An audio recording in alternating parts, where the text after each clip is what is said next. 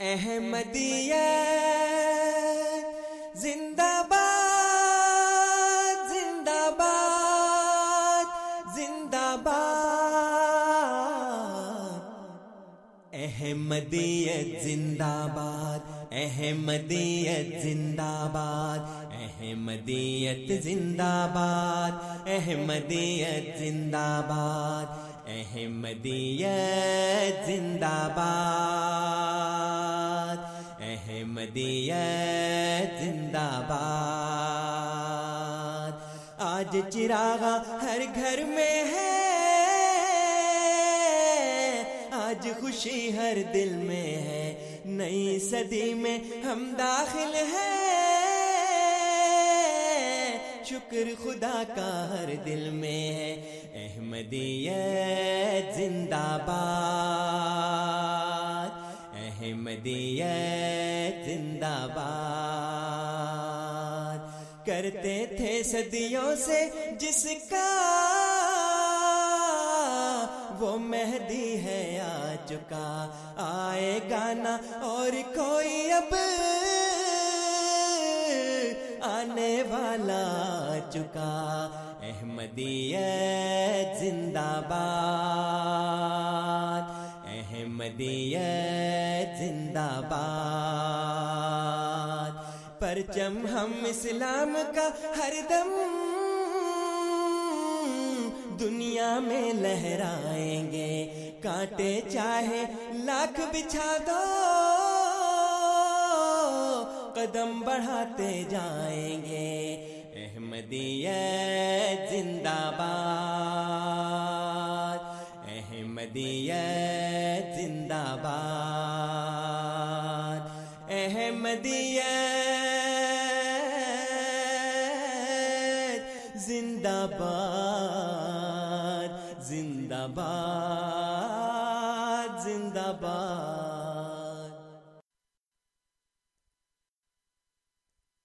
أشهد أن لا إله إلا الله وحده لا شريك له وأشهد أن محمدا عبده ورسوله.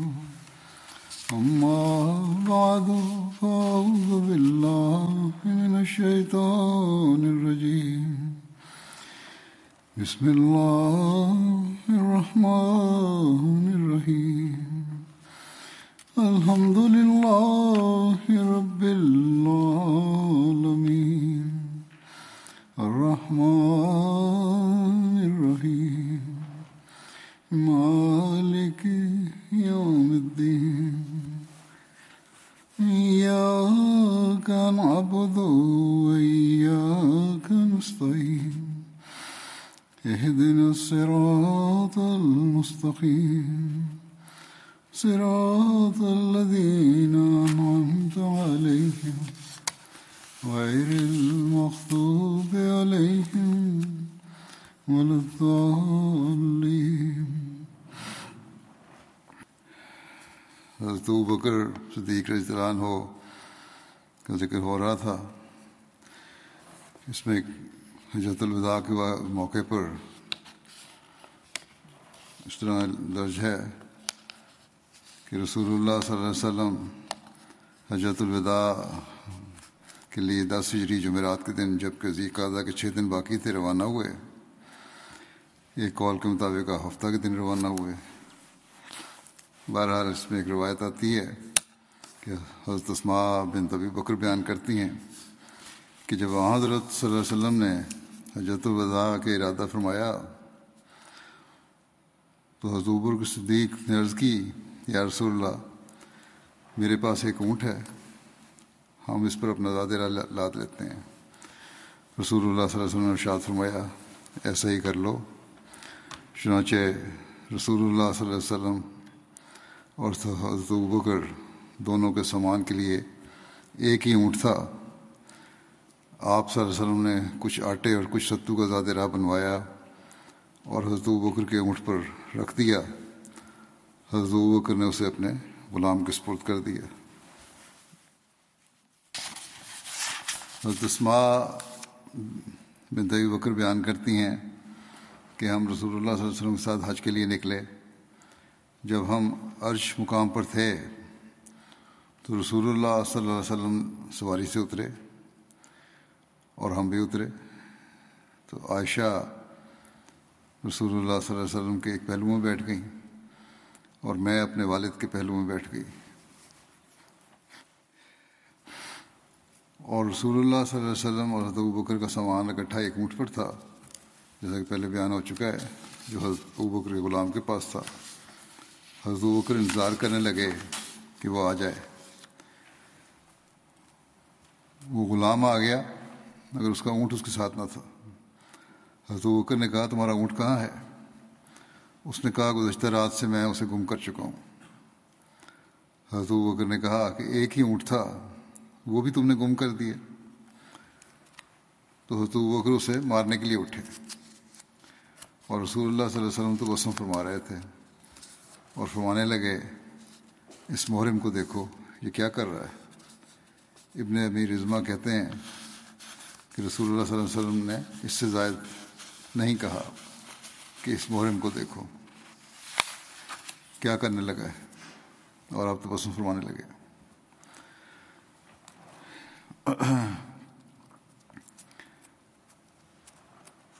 بہرحال جب بعض صحابہ کو معلوم ہوا کہ آ حضرت صلی اللہ علیہ وسلم کو زیادہ راہ گم ہو گیا ہے، تو وہ ہیس لے کر آئے ہیس ایک عمدہ حلوہ ہے جو کھجور اور آٹے اور مکھن سے تیار کیا جاتا ہے۔ اور آ حضرت صلی اللہ علیہ وسلم کے سامنے رکھ دیا۔ حضرت ابو بکر جو اپنے غلام پر غصہ کر رہے تھے، ان سے حضرت صلی اللہ علیہ وسلم فرمایا، اے ابو بکر، نرمی اختیار کرو۔ یہ معاملہ نہ تمہارے اختیار میں ہے اور نہ ہمارے۔ اس غلام کی کوشش تو یقیناً یہی رہی ہوگی کہ اونٹ گم نہ ہو۔ لیکن گم ہو گیا۔ بہرحال، آپ نے فرمایا کہ یہ لو، یہ ایک پاکیزہ غذا آ گئی ہے ہمارے لیے، جو اللہ تعالیٰ نے بھیجی ہے۔ اور اس غلام کے ساتھ ہمارا جو کھانا تھا، یہ اس کا بدل ہے۔ پھر آ، حضرت صلی اللہ علیہ وسلم نے اور حضرت بکر نے بھی وہ کھانا کھایا اور ان لوگوں نے بھی کھایا جو ان دونوں کے ساتھ کھایا کرتے تھے۔ یہاں تک کہ سب سیر ہو گئے۔ اس کے بعد حضرت صفوان بن معطل پہنچے۔ ان کی ذمہ داری قافلے کے پیچھے چلنے کی تھی۔ ان کے سپرد یہی کام تھا۔ جیسا کہ عفق کے واقعے میں بیان ہو چکا ہے کہ پیچھے سے دیکھتے تھے، کوئی چیز رہ تو نہیں گئی۔ حضرت صفوان آئے تو اونٹ ان کے ساتھ تھا اور اس پر زیادہ راہ بھی موجود تھا۔ انہوں نے اونٹ کو آ حضرت صلی اللہ علیہ وسلم کے پڑاؤ کے دروازے پر لا کر بٹھایا۔ تب آ حضرت صلی اللہ علیہ وسلم نے ابو بکر سے فرمایا، دیکھو، تمہارا سامان میں سے کچھ گم تو نہیں ہوا؟ تمہارے سامان میں سے کچھ گم تو نہیں ہوا؟ حضرت بکر نے عرض کیا، سوائے ایک پیالے کے جس میں ہم پانی پیا کرتے تھے، کوئی چیز گم نہیں ہوئی۔ اسی وقت غلام نے کہا کہ وہ پیالہ میرے پاس پہلے موجود ہے۔ حضرت بکر صدیق رضی اللہ عنہ سے روایت ہے کہ حجرت الوداع کے موقع پر آپ رسول اللہ صلی اللہ علیہ وسلم کے ساتھ حج کے لیے نکلے اور آپ کے ساتھ آپ کی اہلیہ اسماء بنت امیس رضی اللہ عنہ بھی تھیں۔ بس جب وہ لوگ ذوالحلیفہ میں پہنچے تو وہاں اسماء کہ ہاں محمد بن ابو بکر کی پیدائش ہوئی۔ ذوالحلیفہ مدینہ سے چھ سات میل کے فاصلے پر مقام ہے۔ بارہ ابو بکر نبی اکرم صلی اللہ علیہ وسلم کے پاس آئے اور آپ صلی اللہ علیہ وسلم کو اس بات کی خبر دی کہ اس طرح پیدائش ہوئی ہے۔ تو رسول اللہ صلی اللہ علیہ وسلم آپ کو ارشاد فرمایا کہ اسماس کو کہیں کہ غسل کر لیں، پھر حج کا احرام باندھ لیں اور سب کام کرے جو دوسرے لوگ یعنی حاجی کرتے ہیں، سوائے اس کے کہ وہ بیت اللہ کا طواف نہ کریں۔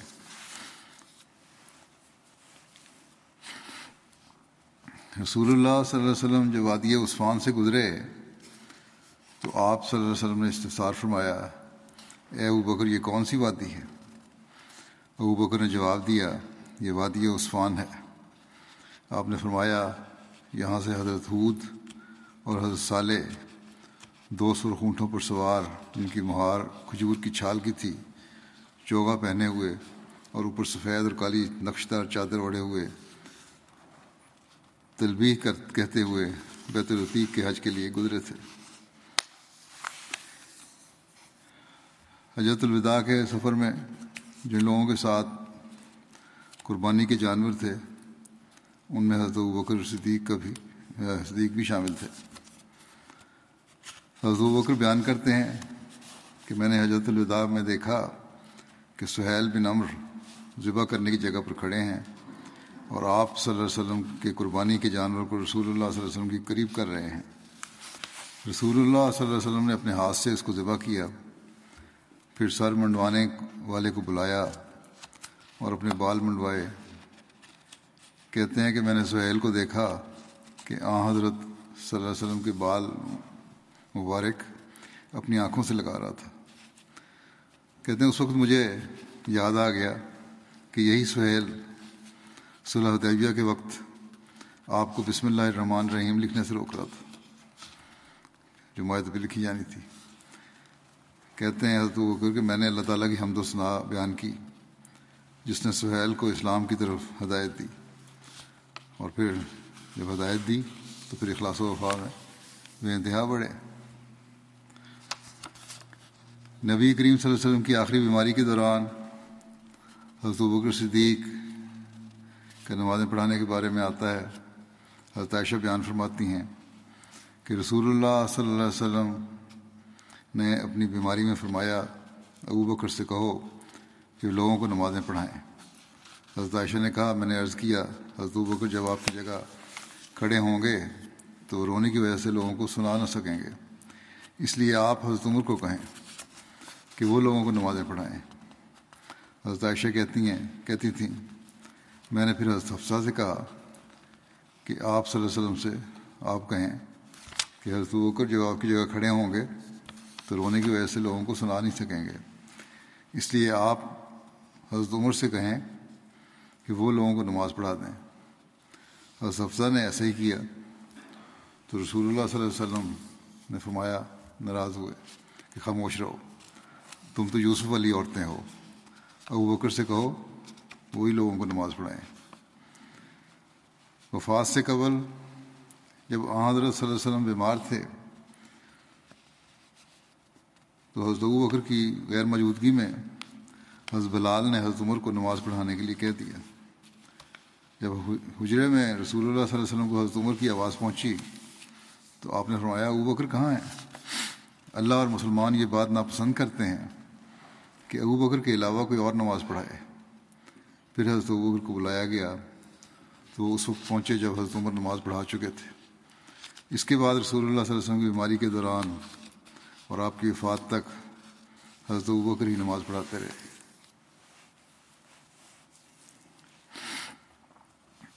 حضرت عائشہ بیان کرتی ہیں کہ رسول اللہ صلی اللہ علیہ وسلم نے اپنی بیماری میں حضرت بکر سے فرمایا کہ وہ لوگوں کو نماز پڑھائیں۔ اس لیے وہ انہیں نماز پڑھایا کرتے تھے۔ عربا کہتے ہیں تھے کہ رسول اللہ صلی اللہ علیہ وسلم نے اپنی بیماری میں کچھ تخفیف محسوس کی۔ تو آپ صلی اللہ علیہ وسلم باہر تشریف لائے، مسجد میں آئے۔ کیا دیکھتے ہیں کہ حضرت بکر آگے کھڑے ہو کر لوگوں کو نماز پڑھا رہے ہیں۔ جب حضرت بکر نے آپ کو دیکھا تو پیچھے ہٹے۔ اس پر آپ صلی اللہ علیہ وسلم نے انہیں اشارہ کیا کہ اپنی جگہ ہی رہیں۔ اور رسول اللہ صلی اللہ علیہ وسلم حضرت بکر کے برابر ان کے پہلو میں بیٹھ گئے۔ حضرت بکر رسول اللہ صلی اللہ علیہ وسلم کی نماز کے ساتھ نماز پڑھتے اور لوگ حضرت بکر کی نماز کے ساتھ نماز پڑھتے۔ صحیح بخاری میں ایک، یہ بھی بخاری کی روایت ہے، ایک اور روایت اس طرح ہے۔ حضرت مالک انصاری سے ہی روایت ہے کہ حضرت بکر نبی کریم صلی اللہ علیہ وسلم کی اس بیماری میں جس میں آپ کی وفات ہو گئی، لوگوں کو نماز پڑھایا کرتے تھے۔ یہاں تک کہ جب پیر کا دن ہوا اور وہ نماز میں صفوں میں تھے، نبی صلی اللہ علیہ وسلم نے حجرے کا پردہ اٹھایا۔ آپ صلی اللہ علیہ وسلم ہمیں دیکھ رہے تھے اور آپ کھڑے ہوئے تھے۔ گویا کہ آپ کا چہرہ مبارک قرآن مجید کا ورق تھا۔ پھر آپ صلی اللہ علیہ وسلم نے خوش ہو کر تو بسم فرمایا۔ اور ہمیں خیال ہوا کہ نبی کریم صلی اللہ علیہ وسلم کو دیکھنے کی وجہ سے ہم خوشی سے آزمائش میں پڑ جائیں گے۔ اتنے میں حضرت کر اپنی ایڑیوں کے بل پیچھے ہٹے۔ تا وہ صف میں مل جائیں اور وہ سمجھے کہ نبی صلی اللہ علیہ وسلم نماز کے لیے باہر تشریف لا رہے ہیں۔ مگر نبی صلی اللہ علیہ وسلم نے اشارہ فرما کر اپنی یہی کہا کہ نماز پوری کرو اور پردہ ڈال دیا اور آپ اسی دن فوت ہو گئے۔ حضرت مسلم پہلی روایت کے مطابق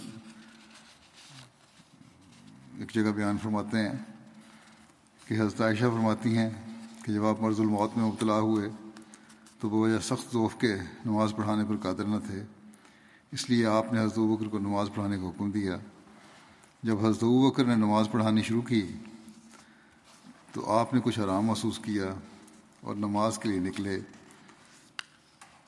حضرت عائشہ فرماتی ہیں کہ حضرت بکر کو نماز پڑھانے کا حکم دینے کے بعد جب آپ نماز شروع ہو گئی تو آپ نے مرض میں کچھ خفت محسوس کی۔ بس آپ نکلے کہ دو آدمی آپ کو سہارا دے کر لے جا رہے تھے۔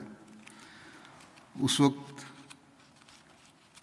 کہتی ہیں کہ اس میری آنکھوں کے سامنے نظارہ ہے کہ شدت درد کی وجہ سے آپ صلی اللہ علیہ وسلم کے قدم زمین سے چھوتے جاتے تھے۔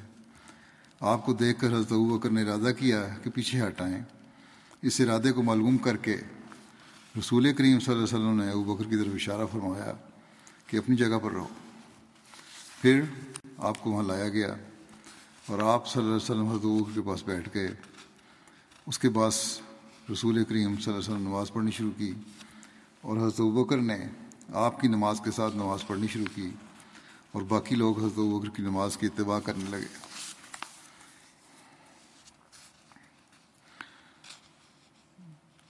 صلی اللہ علیہ وسلم کی وفات کے بارے میں ایک جگہ اس طرح عروہ بن زبیر نے نبی صلی اللہ علیہ وسلم کی زوجہ مطالعہ عائشہ سے روایت کی ہے کہ رسول اللہ صلی اللہ علیہ وسلم فوت ہو گئے اور حضرت بکر اس وقت سنا میں تھے یعنی گوائیں سنا مضافات میں۔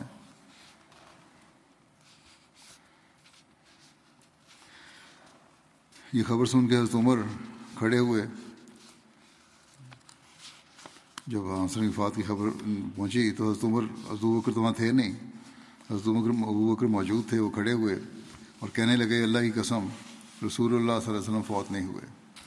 حضرت عائشہ کہتی تھیں کہ حضرت عمر کہا کرتے تھے کہ اللہ کی قسم، میرے دل میں یہی بات آئی تھی کہ اللہ آپ کو ضرور ضرور اٹھائے گا، تب بعض آدمیوں کے ہاتھ پاؤں کاٹ دیں کاٹ دیں گے۔ اتنے میں حضرت ابو بکر آ گئے اور انہوں نے رسول اللہ صلی اللہ علیہ وسلم کے چہرے سے کپڑا ہٹایا اور آپ کو بوسہ دیا اور کہنے لگے میرے ماں باپ، آپ پر قربان ہوں۔ آپ زندگی میں بھی اور موت کے وقت بھی پاک و صاف ہیں۔ اس ذات کی قسم ہے جس کے ہاتھ میں میری جان ہے۔ اللہ آپ کو کبھی دو موتیں نہیں دکھائے گا۔ یہ کہہ کر حضرت بکر باہر چلے گئے اور کہنے لگے کہ اے قسم کھانے والے، ٹھہر جاؤ۔ یعنی حضرت عمر کو کہا کہ ٹھہر جاؤ۔ جب حضرت بکر بولنے لگے، حضرت عمر بیٹھ گئے۔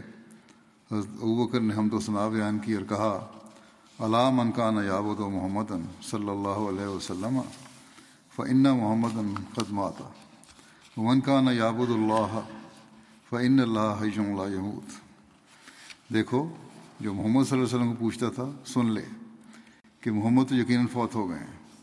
اور جو اللہ کو پوچھتا تھا، اسے یاد رہے کہ اللہ زندہ ہے، کبھی نہیں مرے گا۔ اور حضرت بکر نے یہ آیت پڑھی انا کا میتوں و انا ہوں میتوں تم بھی مرنے والے ہو اور وہ بھی مرنے والے ہیں۔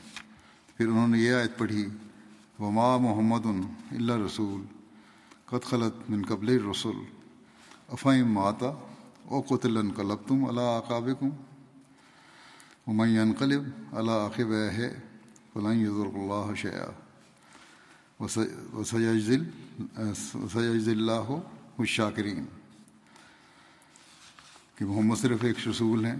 آپ سے پہلے سب رسول فوت ہو چکے ہیں۔ تو پھر کیا اگر آپ فوت ہو جائیں یا قتل کیے جائیں، تو تم اپنی ایڑیوں کے بل پھر جاؤ گے۔ اور جو کوئی اپنی ایڑیوں کے بل پھر جائے، تو وہ اللہ کو ہرگز نقصان نہ پہنچا سکے گا۔ اور ان قریب اللہ شکر کرنے والوں کو بدلا دے گا۔ راوی کہتے ہیں کہ سن کر لوگ اتنا روئے کہ ہچکیاں بن گئیں۔ حضرت ابن عباس کہتے ہیں کہ اللہ کی قسم، ایسا معلوم ہوا کہ گویا لوگ اس وقت تک کہ حضرت بکر نے وہ آیت پڑھی، جانتے ہی نہ تھے کہ اللہ نے یہ آیت نادل بھی کی تھی۔ گویا تمام لوگوں نے ان سے یہ آیت سیکھی۔ پھر لوگوں میں سے جس آدمی کو بھی میں نے سنا، یہی آیت پڑھ رہا تھا۔ راوی کہتے ہیں، سعید بن مسیب نے مجھے بتایا کہ حضرت عمر نے کہا، اللہ کی قسم، جو ہی کہ میں نے ابو بکر کو یہ آیت پڑھتے سنا، میں اس قدر گھبرایا کہ دہشت کے مارے میرے پاؤں مجھے سنبھال نہ سکے۔ اور میں زمین پر گر گیا۔ جب میں نے حضرت عمر کو یہ آیت پڑھتے سنا، میں نے جان لیا کہ نبی صلی اللہ علیہ وسلم فوت ہو گئے حضرت عبداللہ بن عمر بیان کرتے ہیں کہ حضرت بکر، حضرت عمر کے پاس سے گزرے۔ اس حال میں کہ حضرت عمر یہ کہہ رہے تھے کہ رسول اللہ صلی اللہ علیہ وسلم فوت نہیں ہوئے۔ اور اس وقت تک فوت نہیں ہوں گے جب تک کہ اللہ منافقوں کو قتل نہ کر دے۔ حضرت عبداللہ بن عمر کہتے ہیں کہ وہ یعنی صحابہ یہ سن کر خوشی کا اظہار کرتے تھے اور اپنے سروں کو اٹھاتے تھے، تو حضرت بکر نے فرمایا، اے شخص، یقیناً رسول اللہ صلی اللہ علیہ وسلم فوت ہو گئے ہیں۔ حضرت عمر کو مخاطب کیا، کہا، یقیناً اللہ، رسول اللہ صلی اللہ علیہ وسلم فوت ہو گئے ہیں۔ کیا تو نے نہیں سنا کہ اللہ تعالیٰ فرماتا ہے کہ انا کا میت ہوں و انا ہوں میتون؟ تم بھی مرنے والے ہو اور وہ بھی مرنے والے ہیں۔ اور یہ بھی کہ وما جالنا لے بشر من قبل کا قبل کل خلد کہ اور ہم نے کسی بشر کو تجم تجھ سے پہلے ہمیش کی عطا نہیں کی۔ پھر آپ حضور بکر ممبر پر تشریف لائے۔ اور خطاب کیا۔ بہرحال اس حدیث کی تشریح میں ابو عبداللہ قرطبی بیان کرتے ہیں کہ اس بات میں حضور بکر صدیق کی شجاعت پر بہت بڑی دلیل ہے۔ کیونکہ شجاعت کی انتہا یہ ہے کہ مصائب کے نازل ہونے کے وقت دل کا ثابت قدم رہنا۔ اور کوئی مصیبت نبی کریم صلی اللہ علیہ وسلم کی وفات کی مصیبت سے بڑھ کر نہ تھی مسلمانوں پہ اس وقت بس اس وقت آپ کی شجاعت اور علم ظاہر ہوا، دونوں ہی ظاہر ہوئے۔ بہادری بھی ظاہر ہوئی کہ صدمے کو برداشت کیا اور قرآن کریم کی آیت جو کا تشریح کی، اس سے علم بھی ظاہر ہوا۔ حضرت مسلم رضی اللہ عنہ بیان فرماتے ہیں کہ کتب احادیث اور تواریخ سے یہ روایت درج میں یہ روایت درج ہے کہ رسول کریم صلی اللہ علیہ وسلم کی وفات کا صحابہ پر اس قدر اثر ہوا کہ وہ گھبرا گئے اور بعض سے تو بولا بھی نہ جاتا تھا۔ اور بعض سے چلا بھی نہ جاتا تھا۔ اور بعض اپنے حواس اور اپنی عقل کو قابو میں نہ رکھ سکے۔ اور بعض پر تو اس صدمے کا ایسا اثر ہوا کہ وہ چند دن میں گھل گھل کر فوت ہو گئے۔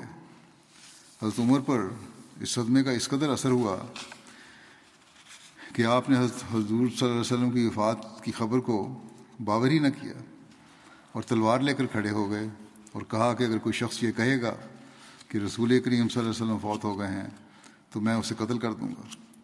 آپ تو موسیٰ علیہ السلام کی طرح بلائے گئے ہیں۔ جس طرح وہ چالیس دن کے بعد واپس آ گئے تھے، اسی طرح آپ کچھ عرصے کے بعد واپس تشریف لائیں گے۔ اور جو لوگ آپ پر الزام لگانے والے ہیں اور منافق ہیں، ان کو قتل کریں گے اور سلیب دیں گے۔ اور اس قدر جوش سے آپ اس دعوے پر مصر تھے کہ صحابہ میں سے کسی کو طاقت نہ ہوئی کہ آپ کی بات کو رد کر کرے۔ اور حضرت عمر کے اس جوش کو دیکھ کر بعض لوگوں کو یقین ہو گیا کہ یہی بات درست ہے۔ آ، حضرت صلی اللہ علیہ وسلم فوت نہیں ہوئے اور ان کے چہروں پر خوشی کے آثار ظاہر ہونے لگے۔ یا تو سر ڈالے بیٹھے تھے یا خوشی سے انہوں نے سر اٹھا لیے۔ اس حالت کو دیکھ کر بعض دور اندیش صحابہ نے ایک صحابی کو دوڑایا کہ حضرت بکر رضی اللہ عنہ کو جو اس وجہ سے کہ درمیان میں آ، حضرت صلی اللہ علیہ وسلم کی طبیعت کچھ اچھی ہو گئی تھی آپ کی اجازت سے مدینہ کے پاس سے ایک گاؤں کی طرف گئے ہوئے تھے۔ جلد لے آئیں واپس بلا لائیں بہرحال وہ چلے ہی تھے کہ حضرت بکر ان کو مل گئے۔ واپس آ رہے تھے۔ ان کو دیکھتے ہی ان کی آنکھوں سے جا, جا آنسو جاری ہو گئے۔ ان صحابہ کو جو اطلاع دینے جا رہے تھے۔ اور جوش گریا کو ضبط نہ کر سکے۔ حضرت ابو بکر سمجھ گئے کہ کیا معاملہ ہے۔ اور ان صحابی سے پوچھا کہ کیا رسول کریم صلی اللہ علیہ وسلم فوت ہو گئے ہیں؟ انہوں نے جواب دیا کہ حضرت عمر کہتے ہیں کہ جو شخص کہے گا کہ رسول کریم صلی اللہ علیہ وسلم فوت ہو گئے ہیں، میں اس کی گردن تلوار سے اڑا دوں گا۔ اس پر حضرت بکر، آ حضرت صلی اللہ علیہ وسلم کے گھر تشریف لے گئے۔ آپ صلی اللہ علیہ وسلم کے جسم مبارک پر جو چادر پڑی تھی، اسے ہٹا کر دیکھا اور معلوم کیا کہ آپ فی الواقعہ فوت ہو چکے ہیں۔ اپنے محبوب کی جدائی کے صدمے سے ان کے آنسو جاری ہو گئے اور نیچے جھوک کر حضرت بکر، آپ صلی اللہ علیہ وسلم کی پیشانی پر حضرت بکر نے بوسہ دیا اور کہا کہ بخدا اللہ تعالیٰ تجھ پر دو موتیں جمع نہیں کرے گا۔ تیری موت سے دنیا کو وہ نقصان پہنچا ہے جو کسی نبی کی موت سے نہیں پہنچا تھا۔ تیری ذات صفت سے بالا ہے اور تیری شان وہ ہے کہ کوئی ماتم تیری جدائی کے صدمے کو کم نہیں کر سکتا۔ اگر تیری موت کا روکنا ہماری طاقت میں ہوتا، تو ہم سب اپنی جانیں دے کر تیری موت کو روکتے تھے۔ یہ کہہ کر کپڑا پھر آپ کے اوپر ڈال دیا اور اس جگہ کی طرف آئے جہاں حضرت عمر صحابہ کا حلقہ بنائے بیٹھے تھے اور ان سے کہہ رہے تھے کہ آ حضرت صلی اللہ علیہ وسلم فوت نہیں ہوئے بلکہ زندہ ہیں۔ وہاں آ کر آپ نے حضرت عمر سے کہا کہ آپ ذرا چپ ہو جائیں۔ مگر انہوں نے ان کی بات نہ مانی اور اپنی بات کرتے رہے۔ اس پر حضرت ابو بکر نے ایک طرف ہو کر لوگوں سے کہنا شروع کیا کہ رسول کریم صلی اللہ علیہ وسلم در حقیقت فوت ہو چکے ہیں۔ صحابہ کرام نے حضرت عمر کو چھوڑ کر صحابہ کرام حضرت عمر کو چھوڑ کر آپ کے گرد جمع ہو گئے اور بالآخر حضرت عمر کو بھی آپ کی بات سننی پڑی۔ آپ حضرت بکر نے فرمایا جس میں پہلے ذکر ہو چکا ہے کہ وما محمد اللہ رسول۔ قط خلط من قبل رسول افایم ماتا اور قطل کلب تم اللہ اقابق انا کا میتوں انا کا میتوں و انا ہوں میتون یا یوناس و منکانہ یابود محمد فعن محمد قدماتا و منکانہ یابود اللہ فعن اللہ حیم لامود یعنی محمد صلی اللہ علیہ وسلم بھی ایک رسول ہیں. آپ صلی اللہ علیہ وسلم سے پہلے سب رسول فوت ہو چکے ہیں.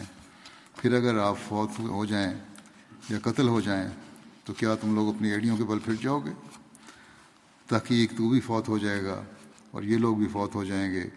اے لوگوں جو کوئی محمد صلی اللہ علیہ وسلم کی پرستش کرتا تھا، وہ سن لے کہ محمد صلی اللہ علیہ وسلم فوت ہو گئے۔ اور جو کوئی اللہ کی عبادت کرتا تھا، اسے یاد رہے کہ اللہ زندہ ہے اور فوت نہیں ہوتا۔ جب آپ حضور بکر نے مسکرو والا دونوں آیات پڑھیں اور لوگوں کو بتایا کہ رسول اللہ صلی اللہ علیہ وسلم فوت ہو چکے ہیں تو صحابہ پر حقیقت اشکار ہوئی اور وہ بے اختیار رونے لگے اور حضرت عمر خود بیان فرماتے ہیں کہ جب آیات قرآنیہ سے حضرت بکر نے آپ کی وفات ثابت کی تو مجھے یہ معلوم ہوا کہ گویا یہ دونوں آیتیں آج ہی نازل ہوئی ہیں اور میرے گھٹنوں میں میرے سر کو اٹھانے کی طاقت نہ رہی۔ میرے قدم لڑکڑائے اور میں بے اختیار شدت صدمہ سے زمین پر گر پڑا۔ اسی حوالے سے مسلمانوں کا جو پہلا اجماع ہے اس بارے میں مسلم بیان فرماتے ہیں کہ رسول کریم صلی اللہ علیہ وسلم سے پہلے تمام انبیاء فوت ہو چکے ہیں، جن میں مصیبی شامل ہیں۔ چنانچہ رسول کریم صلی اللہ علیہ وسلم کی وفات پر جب مسلمان گھبرا گئے اور یہ صدمہ ان کے لیے ناقابل برداشت ہو گیا، تو حضرت عمر نے اسی گھبراہٹ میں تلوار کھینچ لی اور کہا کہ اگر کوئی شخص یہ کہے گا کہ رسول کریم صلی اللہ علیہ وسلم وفات پا گئے ہیں، تو میں اسی گردن کاٹ دوں گا۔ رسول کریم صلی اللہ علیہ وسلم فوت نہیں ہوئے، بلکہ حضرت موسیٰ کی طرح خدا سے ملنے گئے ہیں اور پھر واپس آئیں گے اور منافقوں کو ختم کریں گے، پھر وفات پائیں گے۔ گویا ان کا یہ عقیدہ تھا کہ منافق جب تک ختم نہ ہوں آ حضرت صلی اللہ علیہ وسلم فوت نہیں ہو سکتے۔ اور چونکہ منافق آپ کی وفات تک موجود تھے، اس لیے وہ سمجھے کہ آپ فوت نہیں ہوئے۔ حضرت بکر جو سور مدینہ کے باہر ایک گاؤں میں گئے ہوئے تھے تشریف لائے۔ حضرت صلی اللہ علیہ وسلم گھر گئے، رسول کریم صلی اللہ علیہ وسلم کو جس مبارک دیکھا، معلوم کیا کہ آپ واقعہ وفات پا چکے ہیں۔ اس پہ پھر آپ واپس تشریف لائے، باہر تشریف لائے اور کہتے ہوئے آئے کہ اللہ تعالیٰ رسول کریم صلی اللہ علیہ وسلم کو دو موتیں نہیں دے گا۔ یعنی ایک موت جسمانی اور دوسری موت روحانی کہ آپ کی وفات کے ساتھ ہی مسلمان بگڑ جائیں۔ پھر آپ سیدھے صحابہ کے اجتماع میں گئے اور لوگوں سے کہا کہ میں کچھ کہنا چاہتا ہوں۔ حضرت عمر تلوار لیے کھڑے تھے اور یہ ارادہ کر کے کھڑے تھے کہ اگر کوئی کسی نے محمد صلی اللہ علیہ وسلم کی وفات کا اعلان کیا تو میں اس کو قتل کر دوں گا۔ حضرت اگر کھڑے ہوئے اور انہوں نے لوگوں کو وہی بات کی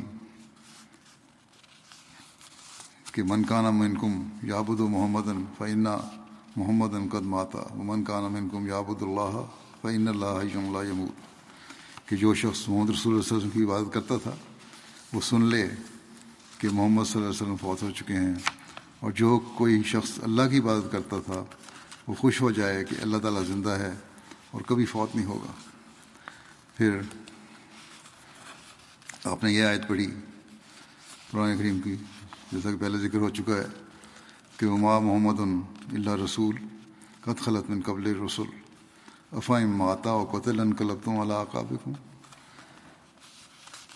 محمد صلی اللہ علیہ وسلم اللہ کے رسول تھے۔ اور آپ سے پہلے جتنے رسول گزرے ہیں سب فوت ہو چکے۔ پھر کیوں نہ آپ کیوں نہ فوت ہوں گے؟ اگر آپ فوت ہو جائیں یا قتل کیے جائیں تو کیا تم لوگ اپنے ایڑیوں کے بل پھر جاؤ گے؟ اور اسلام کو چھوڑ دو گے؟ حضمر فرماتے ہیں کہ قرآن کریم کی آیت حضور کے صدیق نے پڑھی، یہ آیت تو میری آنکھیں کھل گئیں اور مجھے یوں معلوم ہوا کہ یہ آیت ابھی نازل ہوئی ہے اور مجھ پر ظاہر ہو گیا کہ رسول کریم صلی اللہ علیہ وسلم فوت ہو گئے ہیں اور میرے پاؤں کانپ گئے اور میں زمین پر گر گیا۔ یہ بیان کر کے حضرت مسلم فرماتے ہیں کہ یہ ایک ہی اجماع صحابہ کا ہے، کیونکہ اس وقت سارے صحابہ موجود تھے۔ اور در حقیقت ایسا وقت مسلمانوں پر پہلے کبھی نہیں آیا۔ کیونکہ پھر کبھی مسلمان اس طرح جمع نہیں ہوئے۔ اس اجتماع میں حضرت ابو بکر نے یہ آیت پڑھی کہ محمد رسول اللہ صلی اللہ علیہ وسلم صرف اللہ تعالیٰ کے ایک رسول ہیں اور آپ سے پہلے جس قدر اللہ تعالیٰ کے رسول آئے ہیں، وہ سب کے سب فوت ہو چکے ہیں۔ بس آپ کا فوت ہونا بھی کوئی قابل تعجب بات نہیں۔ اور سارے کے سارے صحابہ نے آپ کے ساتھ اتفاق کیا۔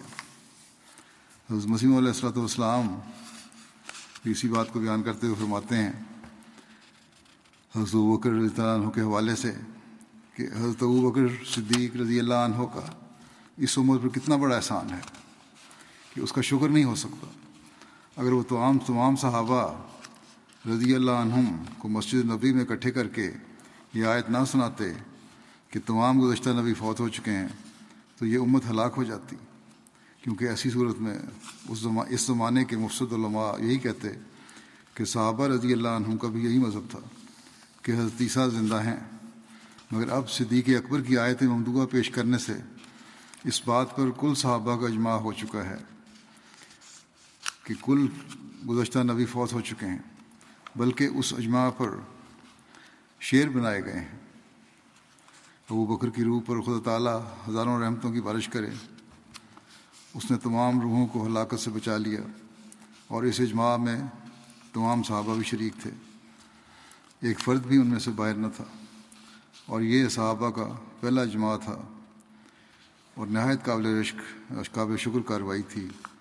اور حضرت اور وکر رضی اللہ عنہ اور مسیح ماؤد کی باہم ایک مشابت ہے۔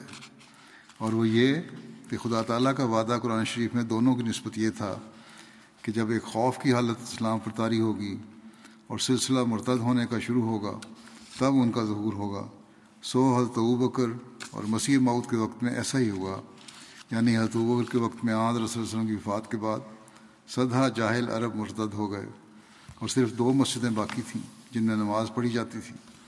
حضرت بکر نے دوبارہ ان کو اسلام پر قائم کیا اور ایسا ہی مسیح ماؤد کے وقت میں کئی لاکھ انسان اسلام سے مرتد ہو کر عیسائی بن گئے اور یہ دونوں حالات قرآن شریف میں مذکور ہیں یعنی پیشگوئی کے طور پر ان کا ذکر ہے۔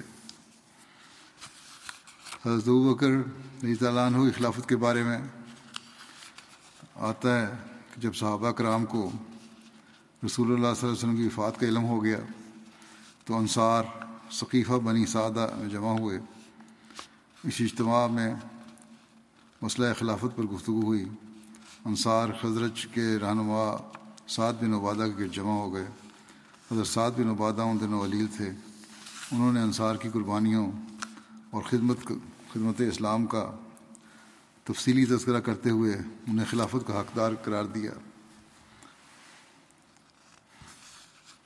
مگر انصار نے حضرت سعد بن عبادہ کو ہی خلافت کے لیے موضوع قرار دے دیا۔ مگر ابھی انصار نے ان کی بیعت بھی نہ کی تھی کہ ان میں سے ہی کسی نے یہ سوال کر دیا کہ اگر مہاجرین نے ان کی خلافت کو تسلیم نہ کیا تو کیا ہوگا؟ اس پر ایک آدمی نے تجویز دی کہ ایک آدمی انصار میں سے اور ایک آدمی مہاجرین میں سے خلیفہ ہو۔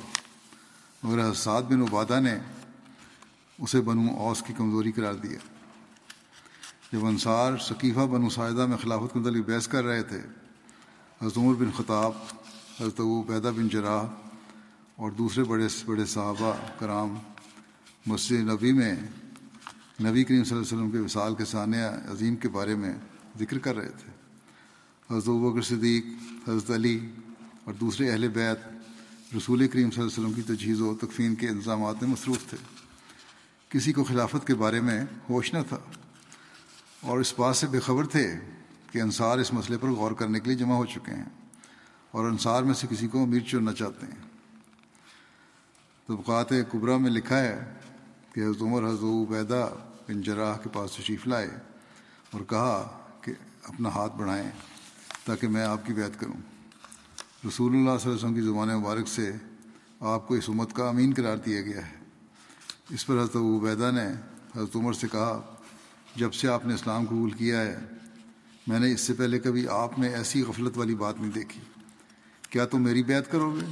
جبکہ تم میں صدیق اور ثانی اسنین یعنی حضرت وکر موجود ہیں۔ اسی گفتگو کے دوران انہیں اجتماع انصار کی اطلاع ملی۔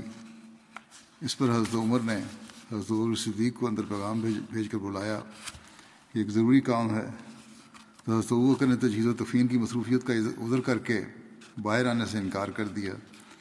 اس پر حضرت عمر نے دوبارہ پیغام بھیجا کہ ایک ایسی فوری بات پیش آئی ہے کہ آپ کی موجودگی وہاں ضروری ہے۔ جس پر حضرت بکر باہر تشریف لائے اور حضرت عمر سے پوچھا کہ رسول اللہ رسول اللہ صلی اللہ علیہ وسلم کی تجہیز و تکفین سے اس وقت اور کون سا اہم کام ہے جس کے لیے تم نے مجھے بلایا حضرت عمر نے کہا، آپ کو پتہ ہے کہ انصار ثقیفہ بن ساعدہ میں جمع ہیں اور ارادہ کر رہے ہیں کہ حضرت سعد بن عبادہ کو خلیفہ بنا دیں۔ ان میں سے ایک شخص نے یہ کہا کہ ایک امیر ہم میں سے ہو اور ایک امیر قریش میں سے۔ یہ سنتے ہی حضرت بکر صدیق، حضرت عمر اور حضرت ابو بیدہ کے ہمراہ ثقیفہ بن سعدہ پہنچے۔ وہاں بھی بحث جاری تھی۔ حضرت بکر صدیق، حضرت عمر اور حضرت ابو بیدہ ان کے درمیان جا کر بیٹھ گئے۔ ایک روایت میں ہے، حضرت عمر فرماتے ہیں کہ ہم انصار کی طرف چل پڑے۔ جب ہم ان سے قریب پہنچے، ان میں سے دو سالے آدمیوں اویم بن سائدہ اور مان بن ادی سے ملاقات ہوئی۔ ان دونوں نے انصار کے عزائم سے ان کو مطلع کیا، پھر سوال کیا، آپ لوگ کہاں جا رہے ہیں؟ ہم نے کہا، ہم اپنے ان انصار بھائیوں انصاری بھائیوں کے پاس جا رہے ہیں۔ ان دونوں نے کہا ان کے پاس جانا ضروری نہیں آپ لوگ خود معاملہ طے کر لیں۔ کہتے ہیں، میں نے کہا، اللہ کی قسم، ہم ضرور ان کے پاس جائیں گے۔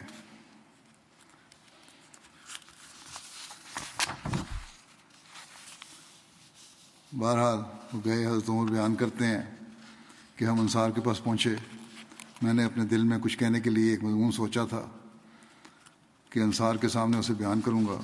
تو جب ہم ان میں ان کے پاس پہنچا اور بات کو شروع کرنے کے لیے آگے بڑھا، مگر حضرت وہ کرے مجھ سے کہا، ٹھہر جاؤ، یہاں تک کہ میں بات کر لوں۔ اس کے بعد جب جو تمہارا جی جی, جی چاہے بیان کرنا۔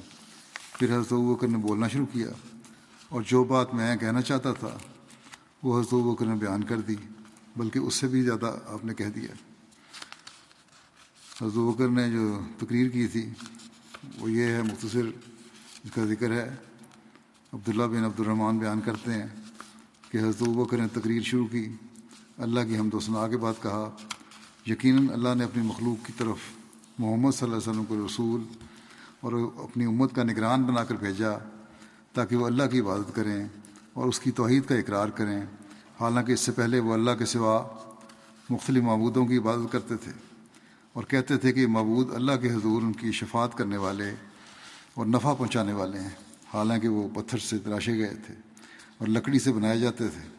پھر آپ وکر نے یہ آیت پڑھی کہ وہ آبودونہ مندون اللہ مالا یزرحم ولا ینفو ہوں وہ یقول نہ ہا اولا شفا شفا نا ہند اللہ اور وہ اللہ کے سوا اس کی عبادت کرتے ہیں جو نہ انہیں نقصان پہنچا سکتا ہے اور نہ نفع پہنچا سکتا ہے اور وہ کہتے ہیں کہ سب اللہ کے حضور ہماری شفات کرنے والے ہیں۔ ماں نابود ہوں اللہ علیہ قرب نہ ماں نابود ہوں اللہ اللہ علیہ قرب اللہ ذلفا کہ ہم اس مقصد کے سوا ان کی عبادت نہیں کرتے کہ وہ ہمیں اللہ کے قریب کرتے ہوئے قرب کے اونچے مقام تک پہنچا دیں۔ عربوں کو یہ بات گراں گزری کہ وہ اپنے آبا و اجداد کے دین کو ترک کر دیں۔ اور تمہوں نے فرمایا، یہ آیتیں پڑھ کے کہ عربوں کو یہ بات گراں گزری کہ وہ اپنے آبا و اجداد کے دین کو ترک کر دیں۔ بس اللہ نے آپ صلی اللہ علیہ وسلم کی قوم میں سے اولین مہاجرین کو رسول کریم صلی اللہ علیہ وسلم کی تصدیق کے لیے اور آپ صلی اللہ علیہ وسلم پر ایمان لانے کے لیے اور آپ صلی اللہ علیہ وسلم کی مساری کے لیے اور آپ صلی اللہ علیہ وسلم کے ساتھ اپنی قوم کی سخت دار رسانی اور تقسیب کے وقت ڈٹے رہنے کے لیے خاص کر لیا۔ حالانکہ تمام لوگ وہ نے فرمایا، حالانکہ تمام لوگ ان کے مخالف تھے اور ان پر ظلم کرتے تھے، مگر باوجود اپنی کم تعداد کے اور تمام لوگوں کے ظلم اور اپنی قوم کے ان ان کے خلاف اکٹھے ہو جانے کے وہ کبھی خوف زدہ نہیں ہوئے۔ اور وہ پہلے تھے جنہوں نے زمین میں اللہ کی عبادت کی۔ اور اللہ اور اس کے رسول صلی اللہ علیہ وسلم پر ایمان لائے اور وہ رسول اللہ صلی اللہ علیہ وسلم کے دوست اور خاندان والے ہیں۔ اور آپ صلی اللہ علیہ وسلم کے بعد لوگوں میں سے اس منصب کے بعد اس منصب کے سب سے زیادہ حقدار ہیں۔ اس معاملے میں سوائے ظالم کے اور کوئی ان سے تنازع نہیں کرے گا۔ اے انصار کے گروہ، اور تم وہ ہو جن کی دین میں فضیلت اور اسلام میں سب کو لے جانے کے متعلق انکار نہیں کیا جا سکتا۔ اللہ کے دین اور اس کے رسول صلی اللہ علیہ وسلم کی مددگار بننے کی وجہ سے اللہ تم سے راضی ہو گیا اور اس نے رسول اللہ صلی اللہ علیہ وسلم کی ہجرت بھی تمہاری طرف ہی رکھی۔ آپ کی اکثر ازواج اور اصحاب تمہارے یہاں رہتے ہیں۔ مہاجرین اولین کے بعد ہمارے نزدیک تمہارے مرتبہ کا کوئی بھی نہیں۔ امیر ہم میں ہوں، امیر ہم میں ہوں گے اور تم وزیر ہر اہم معاملے میں تم سے مشورہ لیا جائے گا اور تمہارے بغیر اہم معاملات کے متعلق فیصلہ نہیں کریں گے۔ حضرت بکر نے ثقیفہ بن نسائدہ میں جو تقریر کی تھی، سیرت حلویہ میں اس کا ذکر اس طرح ملتا ہے۔ آپ نے فرمایا، اما بعد، جہاں تک خلافت کا معاملہ ہے، تو عرب کے لوگ اس کو سوائے قریش کے کسی دوسرے قبیلے کے لیے قبول نہیں کریں گے۔ قریش کے لوگ اپنے حسب و نصب کے اعتبار سے اور اپنے وطن کے اعتبار سے جو مکہ ہے، سب سے افضل اور اعلیٰ ہیں۔ ہم نے نصب میں تمام عربوں سے جڑے ہوئے، ہم نصب میں تمام عربوں سے جڑے ہوئے ہیں۔ کیونکہ کوئی کبھی بھی قبیلہ ایسا نہیں جو نہ کسی نہ کسی طرح قریش سے رشتہ و قرابت نہ رکھتا ہو۔ ہم مہاجرین وہ لوگ ہیں جنہوں نے سب سے پہلے اسلام قبول کیا۔ ہم ہی آ حضرت صلی اللہ علیہ وسلم کی برادری اور خاندان کے لوگ اور آپ کے رحمی رشتہ دار ہیں۔ ہم اہل نبوت ہیں اور خلافت کے حقدار ہیں۔ انہی واقعات کا ذکر کرتے ہوئے امام احمد بن حنبل نے اپنی مسند میں حضرت بکر کا کردار بیان کیا ہے اور یہ بیان کرنے کے بعد کہ حضرت بکر نے آندر صلی اللہ علیہ وسلم پر کی وفات پر آ کر مسلمانوں میں تقریر کی اور آپ کی وفات کا اعلان کیا، پھر بیان ہوا ہے۔ راوی کہتے ہیں کہ اس کے بعد تقریر کرنے کے بعد اور وفات کا اعلان کے کرنے کے بعد، حضرت بکر، حضرت عمر رضی اللہ عنہما تیزی کے ساتھ ثقیفہ بن مساعدہ کی طرف روانہ ہوئے۔ یہاں تک کہ ان کے پاس پہنچے تو حضرت بکر نے گفتگو شروع کی اور آپ نے قرآن کریم میں انصار کی بابت جو کچھ نازل ہوا، اس میں سے کچھ نہ چھوڑا اور نبی کریم صلی اللہ علیہ وسلم نے انصار کی فضیلت کے بارے میں جو کچھ فرمایا تھا، وہ سب بیان کیا۔ پھر آپ بکر نے فرمایا، تم لوگوں کو علم ہے کہ رسول اللہ صلی اللہ علیہ وسلم نے فرمایا تھا کہ اگر لوگ ایک وادی میں چلیں اور انصار دوسری وادی میں، تو میں انصار کی وادی میں چلوں گا۔ پھر حضرت سعد کو مخاطب کر کے حضرت بکر نے فرمایا کہ، اے سعد، تجھے علم ہے کہ تو بیٹھا ہوا تھا جب رسول اللہ صلی اللہ علیہ وسلم نے فرمایا کہ خلافت کے حقدار قریش ہوں گے۔ لوگوں میں سے جو نیک ہوں گے وہ قریش کے نیک افراد کے تابع ہوں گے اور جو فاجر ہوں گے وہ قریش کے فاجروں کے تابع ہوں گے۔ حضرت سعد نے کہا کہ آپ نے سچ کہا، ہم وزیر ہیں اور آپ لوگ عمرہ ہیں۔ ذکر انشاءاللہ آئندہ چلتا رہے گا۔ موجودہ جو دنیا کے حالات ہیں اس بارے میں بھی دعا کے لیے کہنا چاہتا ہوں۔ انتہائی خطرناک ہو چکے ہیں اور ہو سکتے ہیں، بڑھتے جا رہے ہیں یہ۔ صرف ایک ملک نہیں، بلکہ بہت سے ممالک اس میں شامل ہو جائیں گے اگر یہ اسی طرح بڑھتا رہا۔ اور پھر اس کا اثر نسلوں تک رہے گا، اس کی خوفناک انجام کا۔ خدا کرے کہ لوگ خدا تعالیٰ کو پہچاننے والے ہوں اور اپنی دنیاوی خواہشات کی تسکین کے لیے انسانوں کی جانوں سے نہ کھیلیں۔ بہرحال ہم تو دعا کر سکتے ہیں۔ اور کرتے ہیں، سمجھا سکتے ہیں اور سمجھاتے ہیں اور ایک عرصے سے ہم یہ کام کر رہے ہیں۔ لیکن بہرحال ان دنوں میں خاص طور پر احمدیوں کو بہت دعا کرنی چاہیے۔ اللہ تعالیٰ جنگ کی جو حالات ہیں، خوفناک حالات اور اقتبا کاریاں جو ہیں، جو ان کا تصور بھی انسان نہیں کر سکتا، ایسی دبا کاریاں ہو سکتی ہیں۔ اللہ تعالیٰ ان سے انسانیت کو بچا کے رکھے۔ نماز کے بعد میں جنازہ غائب بھی پڑھاؤں گا۔ جو مکرم خوشی محمد شاکر صاحب ربی سلسلہ کا ہے۔ گزشتہ دنوں میں ان کی وفات ہوئی، انہتر سال کی عمر میں۔ انا اللہ و انا راج اللہ تعالیٰ کے فضل سے موسی تھے۔ ان کے خاندان میں احمدیت کا نفوذ، ان کے دادا حضرت مولوی کریم بخش صاحب، صحابی حضرت مسیم علیہ السلام کے ذریعے سے ہوا۔ انہوں نے تعاون کا نشان دے کر بیت کی تھی۔ اس طرح حضرت مولوی کریم بخش صاحب کی اہلیہ فضل بی بی صاحبہ کے بھائی حضرت حاجی محمد عبداللہ صاحب نے بھی حضرت اقدس مسیح محمود علیہ السلام کی ہاتھ پر بیت کی سازت حاصل کی تھی۔ حضرت حاجی محمد عبداللہ صاحب کا نام تاریخ احمدیت جلد ہشتم میں صحابہ حضرت مسیم علیہ السلام کی فہرست میں تیئیسویں نمبر پر درج ہے۔ بہرحال خوشی محمد شاکر صاحب کا جہاں تک ذکر ہے یہ انیس سو انہتر میں انہوں نے میٹرک کا امتحان پاس کیا، زندگی وقت کی، جامعہ احمدیہ میں داخل ہوئے۔ انیس سو ستہتر میں جامعہ سے شاید کی ڈگری حاصل کی۔ انیس سو اٹھہتر میں عربی فاضل کا امتحان پاس کیا۔ پھر، جماعتی خدمات کرتے رہے، ساتھ ہی انہوں نے انیس سو ستاسی میں ایم اے اسلامیات کی ڈگری بھی حاصل کی۔ اور گنی کو ناکری میں بطور مبلغ سلسلہ کی میں توفیق پائی، علاوہ پاکستان کے مختلف شہروں کے۔ وہاں فرینچ زبان میں ڈپلوما بھی حاصل کیا انہوں نے۔ اللہ تعالیٰ نے ان کو چھ بیٹوں سے نوازا۔ ایک بیٹے ان کے مربی سلسلہ ہیں، ناصر اسلام صاحب۔ روا میں ہیں سر تعینات ستر سے اکانوے تک پاکستان کے مختلف علاقوں میں ان کو خدمت کی توفیق ملی۔ اور اکانوے سے دو ہزار سات تک سیرلیون اور گنے کناکری میں خدمت کی توفیق پائی۔ وہاں سے واپس آئے۔ دو ہزار آٹھ سے انجمن کے دفاتر کے مختلف شعبہ جات میں کام کی توفیق ملی۔ ایڈیشنل ناظر اصلاح شاہ مقامی اور نظارت مرامہ میں خدمت کی توفیق ملی۔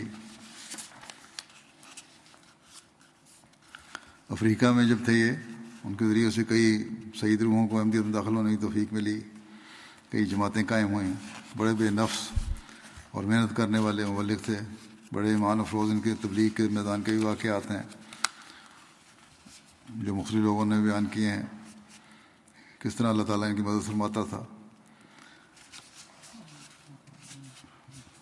ان کو جولائی انیس سو چھیاسی میں کلمہ طیبہ کے کیس میں اسیر رائے مولا رہنے کی بھی سازش حاصل ہوئی۔ ان کی اہلیہ لکھتی ہیں کہ میری ساری زندگی اس بات کی گواہ ہے۔ کہ انہوں نے آج تک نہ نماز چھوڑی نہ ہی کبھی تہجد۔ جماعتی دورے سے واپس آتے، تھکاوٹ کے باوجود بھی نماز لازمی ادا کرتے باجماعت ادا کرنے کی کوشش کرتے۔ شدید بیماری کے باوجود یہاں تک کہ چلنا مشکل ہوتا، مگر باجماعت نماز کے لیے لازمی جاتے۔ بے شمار خوبیوں کے مالک تھے۔ حقوق اللہ اور حقوق العباد کی ادائیگی میں ہم مشغول تھے۔ تقوی کی باری گراہوں پر چلنے والے، خلافت سے والانہ عشق۔ اطاعت گزار۔ آجزی انکساری مربیان اور جماعتی عہدیداران کا احترام، بچوں سے شفقت، سخاوت اقربا اور غربا پروری ملنسار تبلیغ کا خاص شوق رکھنے والے تھے۔ بیماری کے آخری ایام میں بھی تب طبیعت زیادہ خراب ہو گئی، تو ان کو تین دن، تین رات تک ان کو ایمرجنسی میں لے جایا جاتا رہا۔ جب بھی واپس گھر آتے تو پھر بھی آ کے گھر میں تہجد کی نماز کبھی نہیں چھوڑتے تھے۔ اور ایک دن تو ہسپتال سے آئے، ہماری طبیعت تھی۔ فجر کی نماز پڑھی اور پھر تیار ہو کے دفتر بھی چلے گئے۔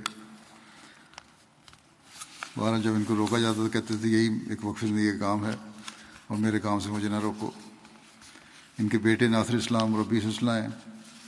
کہتے ہیں، جب سے ہم نے ہوش سنبھالا ہے والد کو دہشت گزار ہی دیکھا ہے اور اطاعت کے اعلیٰ مقام پر پایا ہے۔ کوئی بھی جماعتی عہدیدار ہوتا، خواہ چھوٹا ہو یا بڑا، اس کی اطاعت کرتے روزانہ صدقہ دینا اور خیرات کرنا معمولی زندگی معمولی زندگی تھا۔ روز کا کام روز کرتے، بہت ملنے سار تھے۔ تبلیغ کا بے انتہا شوق تھا۔ تو کہتے ہیں، خاکسار نے اپنے والد کو نماز پر جاتے ہوئے واپسی پر یا صبح کی سیر پر سفر کے دوران افریقہ میں یا کسی ہوٹل میں بیٹھے ہوئے تو وہاں کھانے کھاتے وقت یا انتظار گاہ میں اگر کہیں بیٹھے ہیں ویٹنگ روم میں تو وہاں انتظار کرتے وقت پولیس افسر ہوں یا ملٹری کے افسر ہوں، جن کو بھی ملتے، ان کو تبلیغ کرتے اور کوئی موقع ہاتھ سے نہ جانے دیتے۔ اور کئی نظر آ جاتا ہے کوئی شخص، تو ہم کہا کرتے تھے، اب یہ آدمی نظر آ گیا ہمارے ابا کو۔ اب اس سے جان نہیں چھڑوا سکتا، ان کو تبلیغ کر کے چھوڑیں گے۔ پھر کہتے ہیں کہ ایک بیٹ بھائی ان کے، بیٹے ان کے، کہ والد صاحب نے بتایا کہ افریقہ میں تبلیغ کے حوالے سے کافی مسائل سامنے آ رہے تھے۔ کافی دعائیں کیں، تہجد پڑی تو سجدے میں آواز آئی، میری سرشت میں ناکامی کا خمیر نہیں ہے۔ کہتے ہیں اس کے بعد اگلے دن جو روک تبلیغ کے حوالے سے تھی وہ دور ہو گئی۔ بہرحال ان کے بارے میں بہت سے لوگوں نے واقعات لکھے ہیں اور ہر ایک نے یہی لکھا ہے کہ مل مل نثار تھے، عاجز تھے دعا گو تھے، خلافت سے پختہ تعلق تھا اور اللہ تعالیٰ پر کامل توقل کرنے والے انسان تھے۔ اللہ تعالیٰ مغفرت الرحم کو سلوک فرمائے، درجات بلند کرے، ان کی اولاد کو بھی ان کی نیکیاں جاری رکھنے کی توفیق دے۔ الحمد للہ الحمد للہ نحمده ونستعینه ونستغفره ونؤمن به ونتوکل علیه ونعوذ بالله من شرور أنفسنا ومن سيئات أعمالنا. من يهده الله فلا مضل له ومن يضلل فلا هادي له. ونشهد أن لا إله إلا الله. ونشهد أن محمدا عبده ورسوله. عباد الله، رحمكم الله. إن الله يأمر بالعدل واللسان وإيتاء ذي القربى وينهى عن الفحشاء والمنكر والبغي يعظكم لعلكم تذكرون اذكروا الله يذكركم ودوه يستجب لكم ودوه يستجب لكم ولذكر الله أكبر احمدیہ زندہ باد زندہ باد زندہ باد احمدیت زندہ باد احمدیت زندہ باد احمدیت زندہ باد احمدیت زندہ باد احمدیت زندہ باد احمدیت زندہ باد آج چراغا ہر گھر میں ہے، آج خوشی ہر دل میں ہے۔ نئی صدی میں ہم داخل ہیں۔ شکر خدا کا ہر دل میں ہے۔ احمدیت زندہ باد۔ احمدیت زندہ باد۔ کرتے تھے صدیوں سے جس کا وہ مہدی ہے آ چکا۔ آئے گانا اور کوئی اب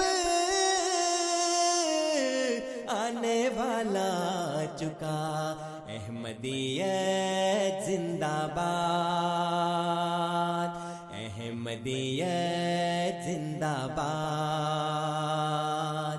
پرچم ہم اسلام کا ہر دم دنیا میں لہرائیں گے۔ کانٹے چاہے لاکھ بچھا دو، قدم بڑھاتے جائیں گے۔ احمدیت زندہ باد احمدیت زندہ باد احمدیت زندہ باد